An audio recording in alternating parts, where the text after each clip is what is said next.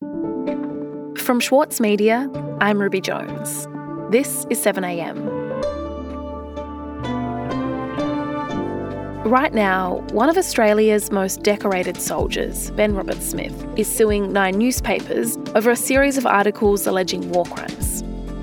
As the case has played out, we've learned extraordinary details about Australia's most secretive operations during the war in Afghanistan, with evidence being aired in civil court. Some witnesses have told the court they saw Ben Roberts-Smith unlawfully kill people. Others say he was acting inside the rules of engagement. Today, senior reporter for the Saturday paper, Rick Morton, on the latest evidence in the Ben Roberts-Smith defamation case. It's Tuesday, May 24.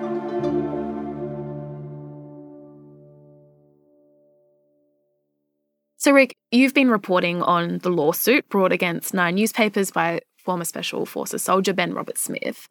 It's a fascinating case. What is it about, though, at its core? It, it's a defamation case, and, and Ben Roberts-Smith who was this high profile, very decorated member of the Australian Special Forces who served in Afghanistan, is suing nine newspapers over a series of articles that alleged war crimes as well as domestic abuse and bullying. And people are calling it the defamation trial of the century because Ben Roberts-Smith denies all wrongdoing and he is fighting this until the very end. A lot has come out of this trial about Ben Roberts-Smith. And finally, in the last month or so, Ben Roberts-Smith has had the chance to put his side of the story in this case for the public to see. And it has all come down to a handful of former soldiers who served with him in the SAS, which is the Special Air Service. It's like the most elite military regiment we have. And, and so while we're talking about this as a defamation action, it has actually brought out all of these former soldiers to testify both for and against the allegations put in the nine newspapers. And the revelations have been pretty staggering. Mm. Okay, so before we get to some of that testimony, can you just tell me a bit more about Ben Roberts-Smith, the person? As you say, he's this ex SAS soldier, he's highly decorated, but what else do we know about his life? Yeah, now he's from Perth, he's from Western Australia. He's actually from a really quote unquote good family in Western Australia. He's the son of a former Supreme Court of Western Australia judge. They're well regarded in Perth society. He is this enormous towering figure and you know he's been in the army he's risen up through the ranks he joined the SAS. He became patrol commander on all of these missions in Afghanistan, and then was so decorated at the end of it that he was even given the Victorian Cross, which is the highest military honour in Australia, and there are so few of them that have been awarded. And then in 2018, nine newspapers released this series of articles uh, alleging these horrible, horrible acts that were committed by SAS soldiers, allegedly, deployed in Afghanistan. And that's when everything changed for Ben Roberts-Smith.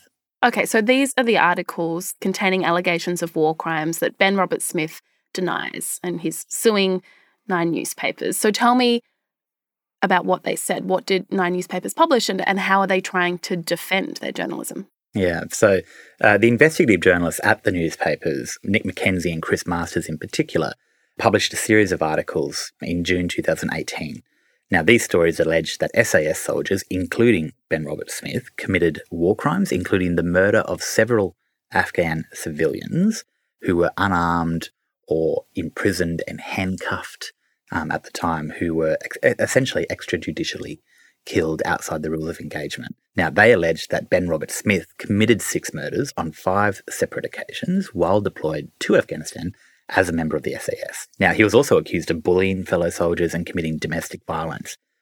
Ben Roberts-Smith, um, should be noted here, has denied all wrongdoing. In defending the case, nine newspapers are pleading a defense of truth. They are basically arguing that the articles published aren't defamatory because they say they actually happened. That's one of the hardest defenses to prove in a defamation trial. Uh, and to make that truth defense, they've been calling witnesses.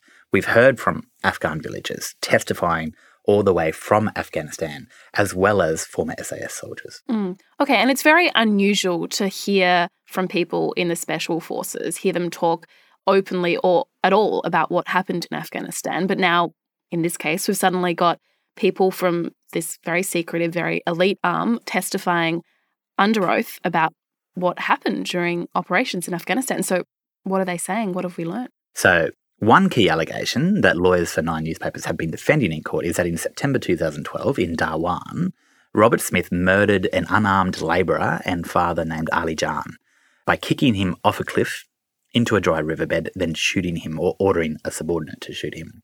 Now, Ali Jan's body was then allegedly dragged into a cornfield and a radio was allegedly planted on his corpse. The radio is key because if he had a radio that would have backed up the version of events that Ben Roberts-Smith and a subordinate gave, which was that he was a Taliban spotter and potentially posed a threat. Now, as part of the newspaper's defense, the trial heard evidence from a former SAS soldier, anonymized before the court. We can't reveal any of their identities as person four.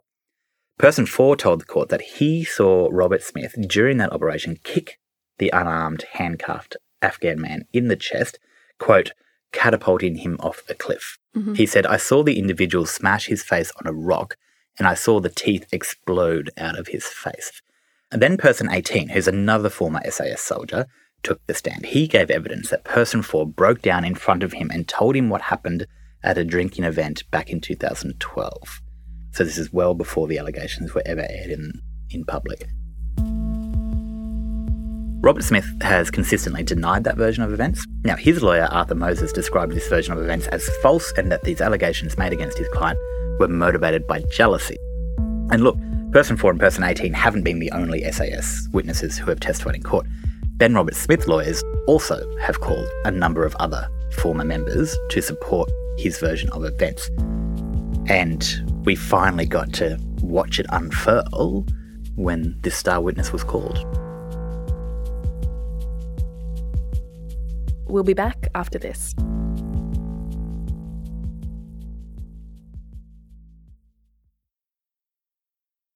The City of London in Andrew O'Hagan's latest novel is crumbling. But don't mistake this for pessimism. Instead, the author insists it's a necessary process for a better future. Change doesn't just happen because it's time for a change. Change has to be forced. We live in the end not in countries that are settled places, they're just imagined communities. I'm Michael Williams, and on this week's Read This, I sit down with Andrew O'Hagan to discuss his latest, Caledonian Road. Listen wherever you get your podcasts. As a 7am listener, you're already familiar with many of the journalists who work for the Saturday paper. For a limited time, subscribe to Australia's leading independent news source, the Saturday paper, and you'll receive the Saturday paper's stainless steel coffee cup, made in collaboration with Fresco, for free. Subscribe from just $2.10 a week. Simply visit thesaturdaypaper.com.au forward slash offer. So, Rick, you've been telling me about some of the testimony that we've been hearing from former members of the SAS who are, who are testifying for nine newspapers. But what about those who are testifying for Ben Roberts-Smith? What have they said as they have come to court? Yeah, so it's it's been pretty astonishing stuff just to kind of listen to the backwards and forwards essentially between the two different teams. Ben Roberts-Smith's first key witness, the very first one that he got to call in his defense, was arrested for assault and conceded he is actually a suspect in war crime investigations happening now. Right. Okay. So another witness called to defend Ben Roberts-Smith, or at least, you know, argue that these allegations are not true, person 35 is also a war crime suspect. Now, person 35 admitted to wearing a, a Ku Klux Klan outfit to an SAS bar, this kind of makeshift bar they had called the Fat Lady's Arms while on tour in Afghanistan. And it's a costume he said he only rustled up because he was short of supplies and he thought it would be funny because another soldier who was a friend of his was coming in blackface. Now, the court heard that on that night, person 35 wasn't disciplined for his actions. Instead, he won best dressed. Make of that what you will. It was a pretty bizarre turn of events uh, in the kind of testimony of Ben Roberts-Smith's own witnesses. Um, and then we got to person 11. This is the one that everyone had been waiting for. Ben Roberts-Smith's star witness, personal friend, um, still, finally took the stand. And this was slated to be the best shot the highly decorated former Special Air Services soldier would have at clearing his name. Right. Okay. So tell me about what this person, star witness person 11, said then when he took the stand. So this all goes way back to the killing of Ali Jan in Darwan, which we heard about from the witnesses who were called by nine newspapers. So, Person 11, he reported to Ben Roberts-Smith in Afghanistan in 2012. He served in his patrol on key missions in which Afghan nationals and unarmed prisoners were allegedly murdered outside the rules of engagement. And this witness supported the Ben Roberts-Smith version of events. In fact, they were very closely aligned. Person 4, this is very interesting, was the best man at person 11's wedding. So they were really close. They have since fallen out and they haven't spoken in years. But person 11, the star witness, is still really good friends with Ben Roberts-Smith. Um, it's just it's some of the personal stuff is important to keep in mind. Now, Person 11 says that it wasn't an extrajudicial killing or a killing outside the rules of engagement at all. They were sweeping compounds in Darwan. The extraction helicopters were on their way. They'd finished this little mission and the helicopters were on their way. And what happens every time you're about to extract is that you need to clear the area, make sure there's no Taliban or insurgents or potential threats. Now, Person 11 says that while he was scouting the area, preparing for extraction back to base, he says he saw what was a potential Taliban spotter moving in an erratic, quote unquote, manner through a cornfield about 15 metres away from him. Now, Person 11 told the court that this spotter, or Ali Jan as we know it is, had been carrying a radio and refused an order to stop.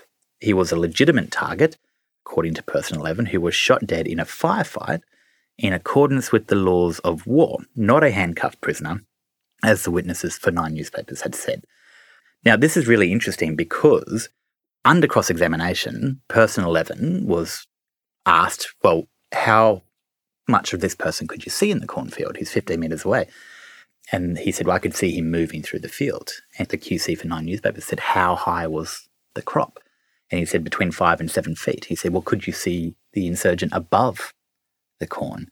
And Person 11 said, No, I couldn't. And he said, Well, so you're, what you're telling me is that you somehow saw a radio in the hand, because that's what he testified, a radio in the hand of this Taliban quote unquote spotter through 15 meters of five to seven feet high cornfield. And it's like, are you telling me that's what you saw? And person 11 said, I, it's what I saw. Right. Okay. But of course, nine newspapers were saying, well, that doesn't really sound like you saw the radio. It sounds like you put it there. Mm, okay. It's interesting, Rick. So we have these two different accounts of what happened to this man who died. And I suppose ultimately then it's up to the judge to decide which account they they're going to go with. Yeah, I mean, there are plenty more people slated to give evidence and maybe we will learn even more. Now, the fascinating thing about this defamation case is that so much more detail than was originally published by nine newspapers has been publicly aired. Mm. Um, in fact, we've had access as the public to stuff that is typically like so deeply classified by the military and never makes it into the public realm. But the judge has ordered this stuff to be tendered into evidence. But equally, there have been so many sessions of closed court where not even the journalists have been able to witness what goes on in there. And, and you can only begin to imagine the depths of the sensitivities there. So it's pretty wild stuff. It's certainly the most insight we've ever had into the way the SAS operates. And at one point, um, the judge had to order that YouTube videos of the hearing that were being put online be stopped because the Commonwealth had made an application saying, We think there are foreign actors going through this court case, through these videos, trying to identify soldiers. Oh, wow. Yeah, based on what information was available. So there was an order made while I was watching this case, and suddenly they've had to stop putting that online. So this is like not just a huge case in Australia, it's a huge case being watched around the world. That's so interesting. And obviously, you know, this is really about Ben Roberts-Smith trying to clear his name. It's a defamation case. But because we're talking about alleged war crimes, is there a scenario where evidence that's unearthed during this defamation case is used to, to be able to prosecute allegations of war crimes? Yes, yes, there is. In fact, one of the witnesses for Ben Roberts-Smith was asked um, to comment on whether he was there for this particular alleged murder and refused and was able to not give evidence on the grounds that it would implicate him in a murder. I mean, that was the reasoning. So we know that these investigations happening parallel to this defamation case are still in the works and where they're moving slowly, but they are moving, and the defamation trial might finish beforehand, but it's not the end of the matter by any stretch. Rick, thank you so much for your time. Thanks, Ruby.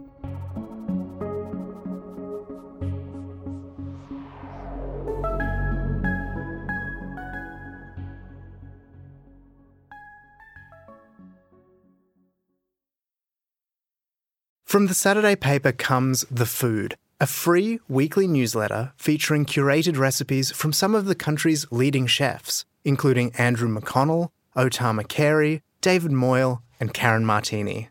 Cook what they cook by subscribing today at thesaturdaypaper.com.au slash newsletters.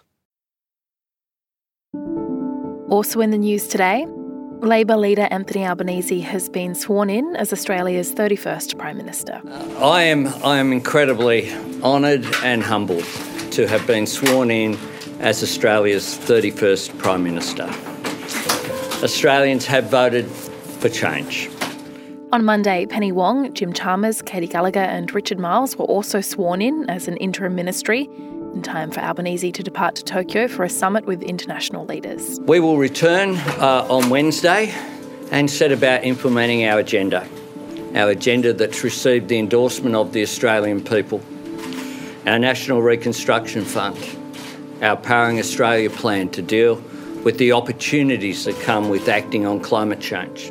Standing in front of newly erected Aboriginal and Torres Strait Islander flags at the briefing podium at Parliament House, Albanese confirmed that even if Labor does not reach outright majority, enough returning crossbenchers have promised to support supply for the Labor government. And I do believe uh, that we can do politics better, and I hope to do so. Happy to take just a few And Liberal insiders have confirmed that former Defence Minister Peter Dutton has firmed up numbers to become the new leader of the Liberal Party. Liberal MP Alan Tudge went on Sky News on Monday calling for Peter Dutton to become the leader of the party. Tudge said he believes Dutton is a person of immense character and that he will be incredibly effective. I'm Ruby Jones. This is 7am. See you tomorrow.